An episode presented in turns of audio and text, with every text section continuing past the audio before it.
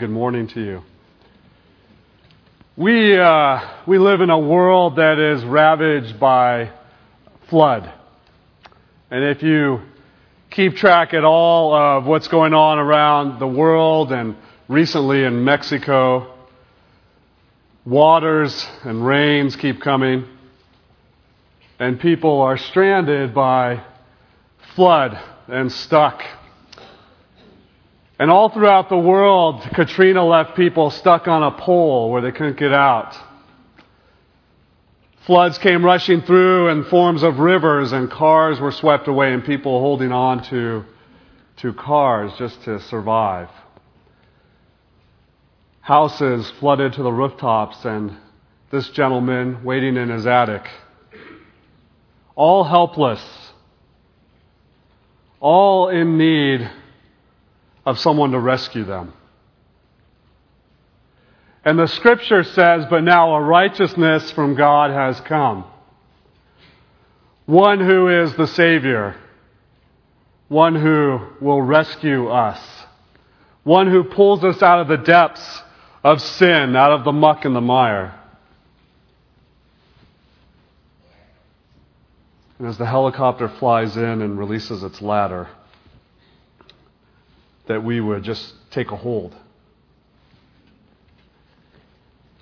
And the righteousness of God comes in and grabs us and rescues us. And all that's taking place in the world is reflective of our lives without Christ. The floods that sweep through and, and we cannot control and they consume us and they, and they take over our lives and they leave us on a pole or they leave us stranded. And yet, as we study Romans this morning, we see, but now our righteousness from God has come. And He can come any way He wants in a helicopter.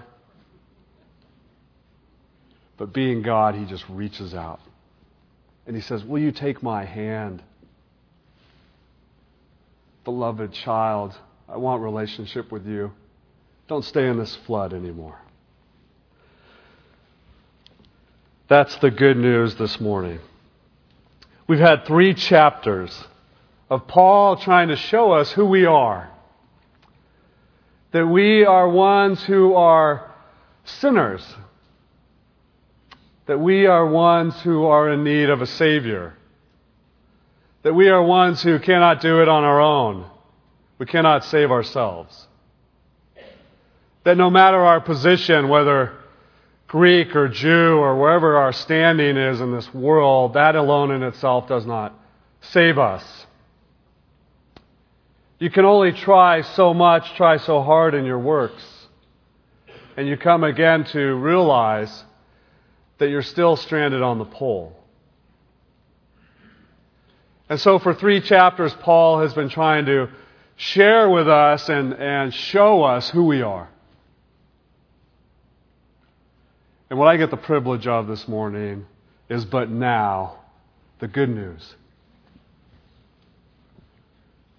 Life in Christ if we will just take his hand. Because he will rescue us out of our pit of despair.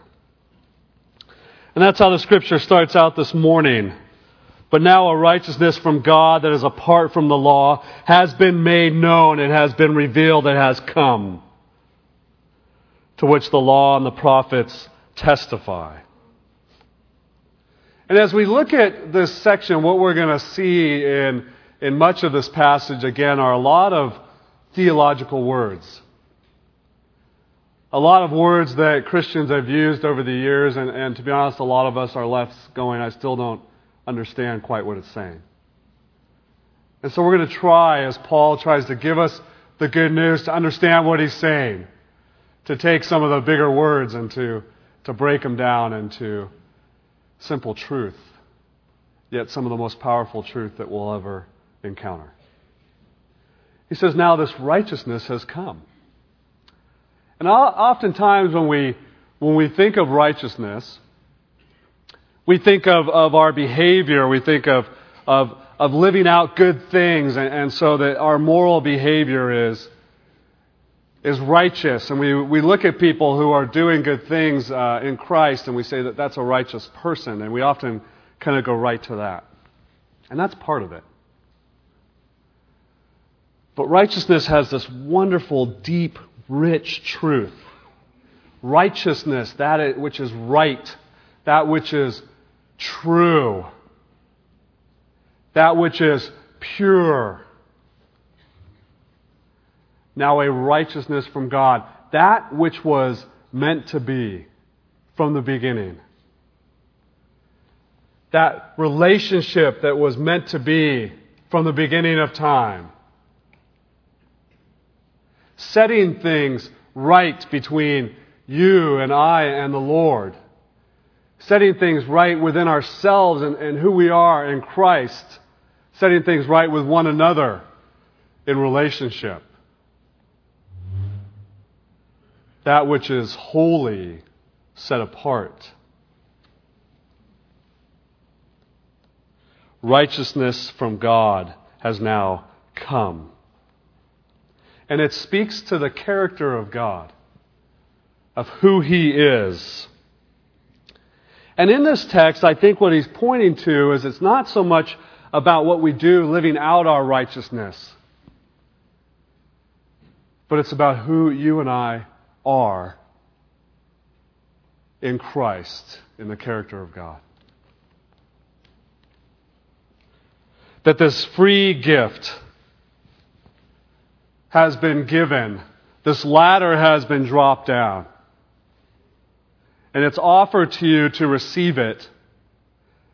And when we receive it, and, and, as you saw some of the pictures, and, and, they, were, they were brought in and they were rescued and, and pulled into the helicopter, and they were able to stay there.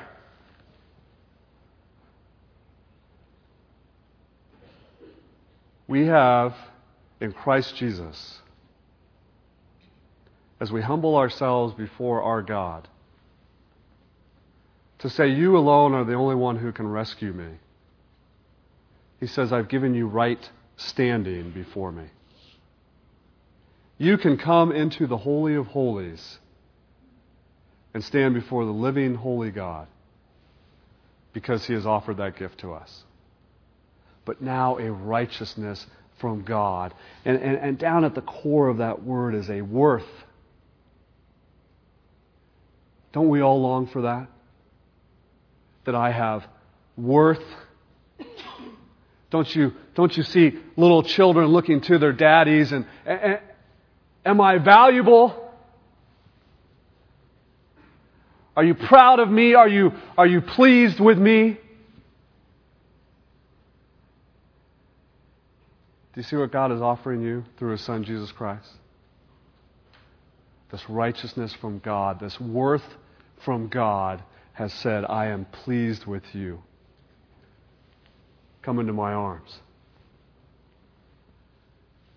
Jesus, I break open the clouds and I declare, I am pleased with you. You've done nothing yet. Because the righteousness of God has come. And Jesus, that's what you are.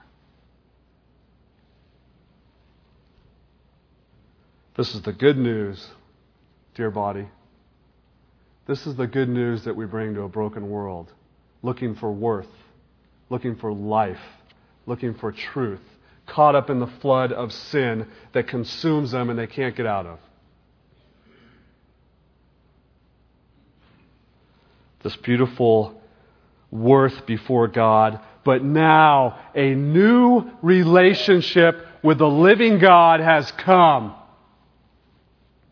and you can call me Abba, Daddy.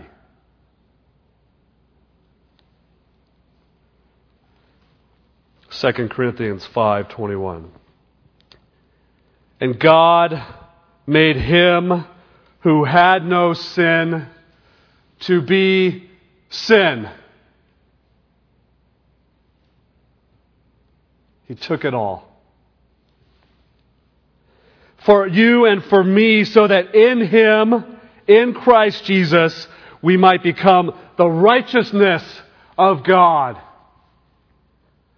the character, the, the worth, the value, the life. It has been bestowed upon us because in Him He took it. And when He brings it to us, He offers us this gift a righteousness, a way to be set right. And what He says is this is apart from the law. That's the good news. Man, we keep trying. Man, we keep trying. You know, it's interesting during the world wars and in the German concentration camps, Auschwitz and Dachau. This was the entrance.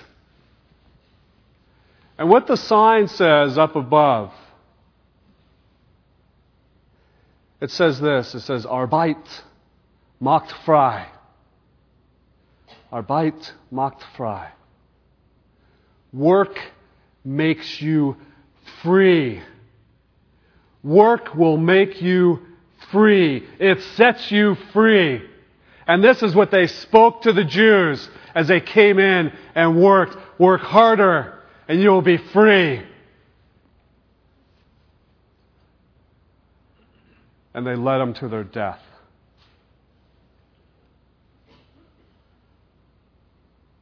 But now a righteousness from God has come to say, no, that is death. And nothing but death.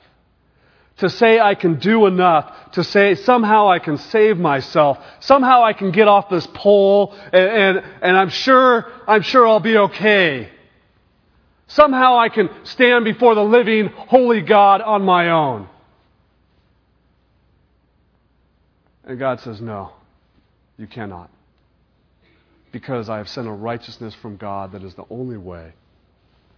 And work does not set you free. That is the lie of the enemy into your life.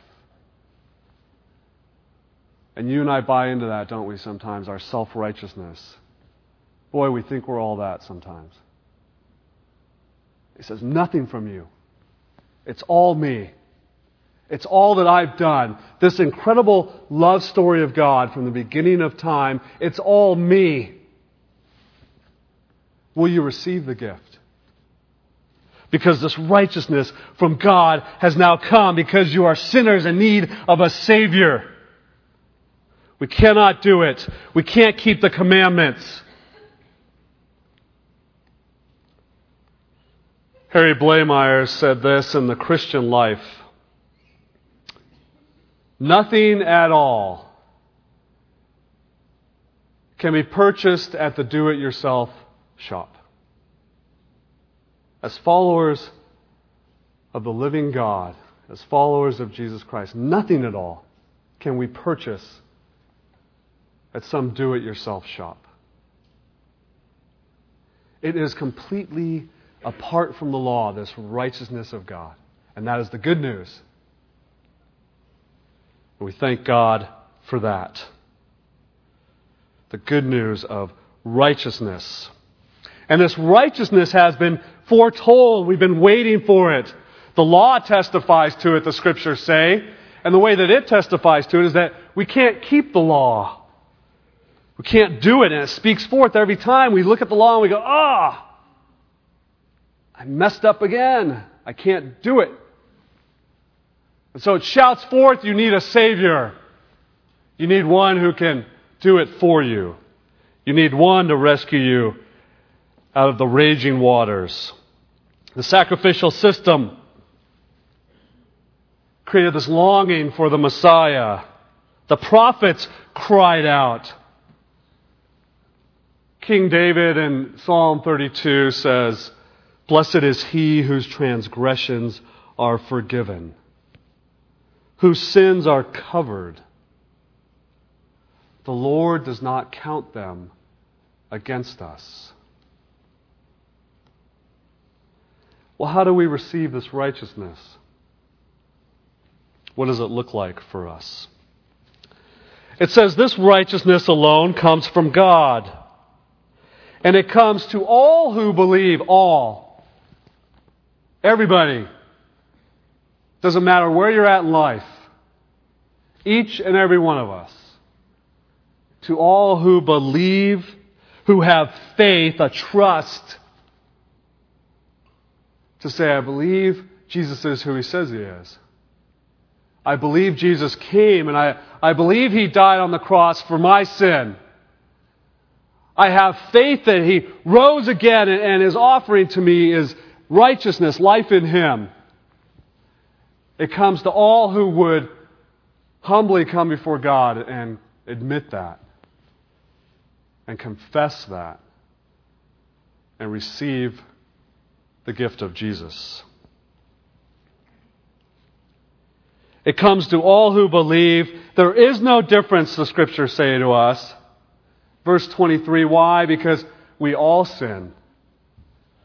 Again, he's bringing us back to the first three chapters. We all sin, and we fall short of the glory of God. Try hard enough, we still fall short. It could be by one vote. I just read about this one guy, one vote, and he missed it. Still miss it. Or it could be by leaps and bounds, thousands of votes, but you still fall short. Nothing gets you even close. If his wife had only voted, apparently. But his wife ain't getting them in either. All fall short of the glory of God. You know what's interesting again, and this is where we struggle. We, we are capable people. We are we try to be good, you know? We want to be good, I think, most of us. I think we want to live for Christ. And yet we struggle again with just the whole sin issue. How bad of a sinner am I really? Come on. I'm pretty good. And, and even in culture today, to, to call someone a sinner is actually not really politically, spiritually correct almost.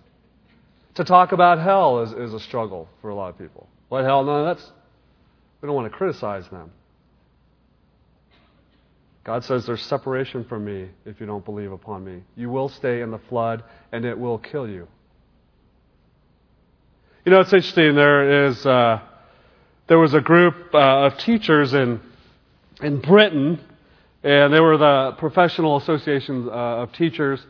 And a lot of what was happening is they, they were accused of kind of dumbing down tests so everybody could, could sort of get through. And what they were starting to find is, you know, what they said is, listen, we need to, we need to take out the word fail from the language of school because it, it really is having long term effects on the, on the success of these students. And so they said, what we want to do in Britain is we want to replace the word fail with deferred success. It's no joke. we don't want them to be, to be hurt in the long term. We don't want to label pupils that way because it would be destructive. And to be honest, sometimes we want that for us. We don't want to take a look at our sin. And so we call it deferred obedience delayed righteousness. Let's just call it what it is. For all have sinned and fall short of the glory of God, and we need a Savior. And the world, even though sometimes they will deny that, and maybe even you and I sometimes struggle with admitting that, we need a Savior. And the good news is, but now a righteousness from God has come. The helicopter has showed up. And he will rescue us from the flood if we will receive him. And our failure can be turned into freedom. That's the good news. Freedom in Christ. And Paul goes and says there's only one way, and it is faith in Jesus Christ. That's it. There is no other way. He's the only one who can, creator of the universe, lover of our souls, longing for relationship with us, the only one who has the power of resurrection. He's it. And it's faith in Jesus Christ. It's not what Jesus taught, it's not what he did, but it's who he is. He is the Savior, he is the Messiah, and we need him desperately. You know what I love about the gift? The gift involves this beautiful relationship with a real person. The Son of God. And you know what I love about the gift? That we get to continue this relationship for all of eternity. It starts now and it continues on forever and ever and ever. Life in Christ, forgiveness in Christ. And again, at some point, we've got to get on bended knee and say, Lord, forgive me. Lord, I want to trust you. And I kept thinking I could do it on my own, but I cannot anymore. And I humbly give my life to you, Lord Jesus.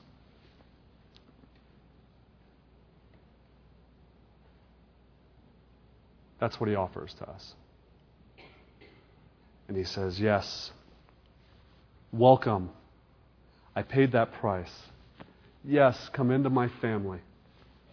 You are saved. You are free. You're no longer enslaved to sin. The floods will not ravage you anymore. Your life is mine. That's the good news. A Savior who has given us the gift if we will take it. Take the rope. Get into the boat. He doesn't want you to drown. You know, again, a lot of times we struggle, right? We struggle with, well, what must I do still to receive this? There must be, there must be some sort of catch. What's this free gift that is offered? We are justified. This verse 24, you, you got to hold on to this. For we all fall short, but listen, we all, it actually has that idea, and we all are justified freely by His grace through the redemption that came by Jesus Christ. God presented Him, verse 25, as a sacrifice of atonement, and through faith in His blood. That's the good news about grace. We are justified freely by grace. Justified, again, one of those big words that we hear a lot. Justified simply means it's a legal term, and it means you are, the judge goes, slams his gavel down and says, You're not guilty. You are justified. And not only are you not guilty, but your record is clean. When we go to check in the public records, it doesn't have you there.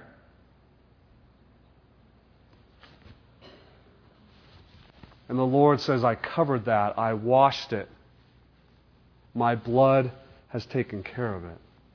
You are justified. You know, again, it's amazing. We all long for this, this life that says, I'm not guilty. And again, we keep trying to figure out a way to, to buy that or a way to work it out. There's this man named Rogers uh, Cadenhead, and he was a guy who uh, he, uh, he, he was a he gathered uh, names for you know the web. He would kind of gather domain names, and then he would sell them to make a profit. And one of the names that he gathered early before the Pope was Pope was Benedict the 16th.com. He had sold another one that was uh, for Pope John Paul, and he got about 20000 for that one. And so he had this one, Benedict the 16th. And, uh, or another gentleman had sold the Pope John one. He, he had gotten this Benedict one. And, and what happened is, is they, the, the uh, Vatican came to him and said, hey, we'd love to get this. And and uh, he was a Catholic himself. He's like, well, I'm not going to sell it to you uh, to make a profit. He goes, But I would like to negotiate a few things. He said, I'll give you the domain site. But he, this is what he said he wanted. He said, I want one of those hats that the Pope wears. he said, I want a free stay at the Vatican Hotel. And this was the biggie. And he says, I want complete absolution, no questions asked, for the third week of March 1987.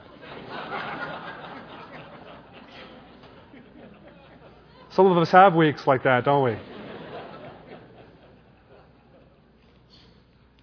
Man, we long to be washed clean, to be declared not guilty.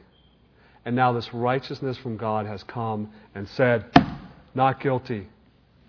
You don't have to try to buy it from me. You don't have to manipulate God. You don't have to see, God, look what I've done. And, and so hopefully we're even now. That my good works and, and my bad kind of are balancing out, and hopefully my good are getting better, which a lot of the world says.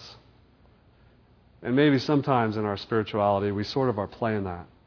I did enough good. He says, Oh, you're not guilty. You're not guilty. But we all want that. And that's what Christ offers. No cost. You are justified freely. Nothing. Nothing from you. And we struggle with that. Nothing's free. But it is. You have been justified freely. Here is a gift. Will you receive it? Every day for God is this Christmas present. Will you open it up? It's the gift of my son. Here. Take it. Receive it. And yet somehow we, we again try to, to manipulate. We try to buy it.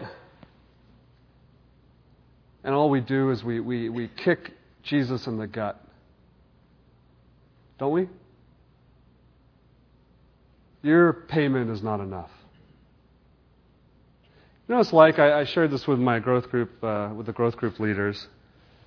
It's kind of like let's say let's say your uh, your son and, and, and daughter-in-law they wanted to take you on a trip. Maybe it was your 50th anniversary, and they just wanted to take you and wherever you wanted to go, and they wanted to spoil you because they love you. And so they fly you to who knows where, a beautiful spot that you wanted to go. And you, and you get off the plane, and then you say to your son, Well, let me, let me at least carry the luggage. Because, you know, I mean, you bought the whole trip, I'll carry the luggage. Hey, let me, let me at least get dinner. Let me, let me at least, you know, take care of half the hotel room.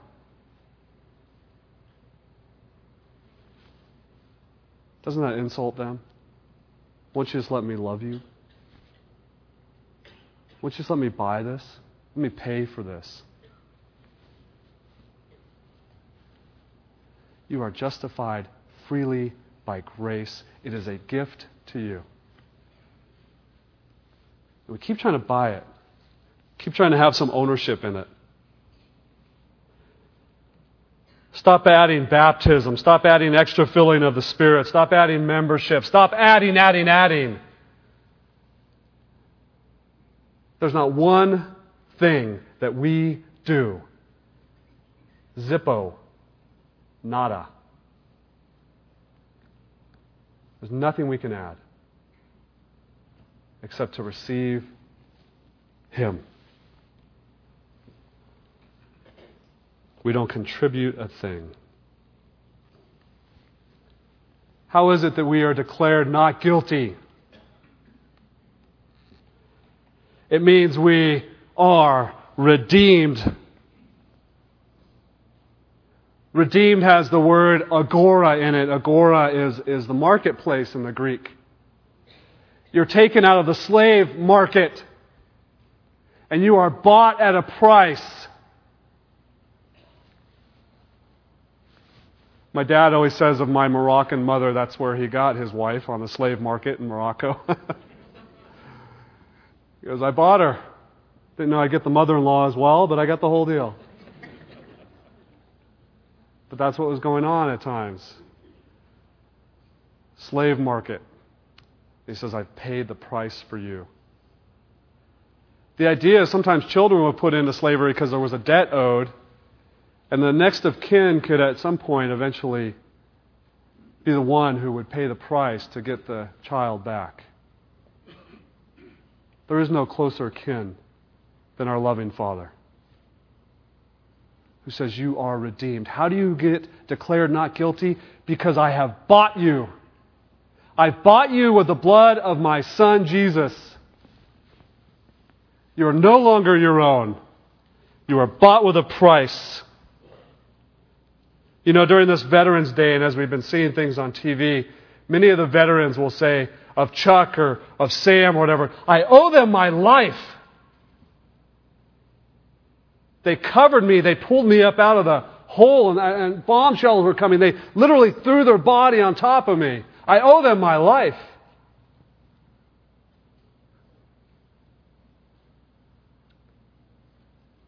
That's what we owe God. Our whole being, we owe Him. We are no longer our own. We are bought with a price. And when we say yes to this, our life is His, His life is ours. And what is true of Christ is true of us, and we have life in Him, and now righteousness from God has come. That's the good news. And for some reason, we still want to hold on to the pole. And I know God is busting through mankind. You know what the truth is about our God? He does not stop pursuing. He keeps bringing the helicopter in and saying, Will you receive? Why do you keep trying to live life on your own? Why do you keep kicking against me? Will you receive my love? Paid with, paid for, redeemed. And when we are redeemed again, we can look to nothing but the cross, nothing but the blood of Jesus. Look at this, dear brothers and sisters. Look at all that takes place. You are justified freely. You are justified by His grace. You are made right through the redemption that came through Jesus Christ. God presented Him as a sacrifice of atonement or propitiation through faith in His blood. How is it that we struggle? Because we do. But sometimes when you really step back and you go, as we look at who God is and who His Son is, And yet sometimes we go, I'm not sure if I have salvation. I know what I did in March of 1987. I'm not sure if God can save me from that. And we wrestle. We wrestle with who we are in Christ. And we think as though somehow, after all that God did for us, that somehow, once we have given our lives to Him, that we can wrestle out of that? Wait, you, you set me right. You bought me with a price. All by grace, I deserved death, but you gave me life. You, you gave me atonement. You made me one with you, and, and now I have life in you, and it's only because of you, nothing from me, and yet I'm not sure if I'm really saved after all you did for me. I guess I just want to give you assurance. If you have given your life to Jesus Christ, your life is in Christ. John 10 Nothing snatches you out of my hand. Nothing. Not even yourself. So, dear prodigal son, know who I am as your father. Come back from March of 1987 and let me embrace you. That's who we are in Christ. The good news is we are at one. I use that little at one minute. We are made at one with Christ. We are at peace with Christ.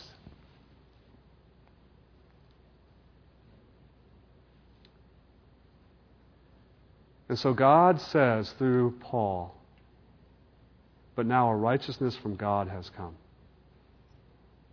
Will you receive the gift? And I want those of you who need a Savior, I want you to pray with me right now to receive Him. because you will be stranded on the pole. Your life of trying to be good enough will lead to nothing but death. And he says, I know your March 1987, and, and I want to forgive you and cleanse you from that. The shame and the guilt and the weight. And I give you life in Christ. And I never let you go. You're my child. Just pray that with me if that's where your heart is at this morning. Father, forgive me. Forgive me for, for thinking I can do it on my own. Forgive me for, for just uh, kicking against you, Lord, as you've reached out to my life. Father, I hear you. I hear you calling me. Thank you, Lord Jesus, for dying on the cross for my sin. Thank you, Lord Jesus, for paying the price for all that I've done against you. Father, I praise you that you have rose again and that you call me right now to believe upon you. And Father, I do. I ask you, Lord Jesus, would you be Lord of my life? Would you make your dwelling my heart? And so, Father, Jesus, I give you my life right now. Thank you, Father, for cleansing me. Thank you that you have declared me not guilty. Thank you that you love me in all of my mess. Thank you that I'm a child of yours, Lord Jesus. Thank you for this new family that I have come into. Lord Jesus, I want to live for you. Help me to do that. I surrender my life to you, Father, and I thank you for the gift of salvation. I love you, Jesus. Amen.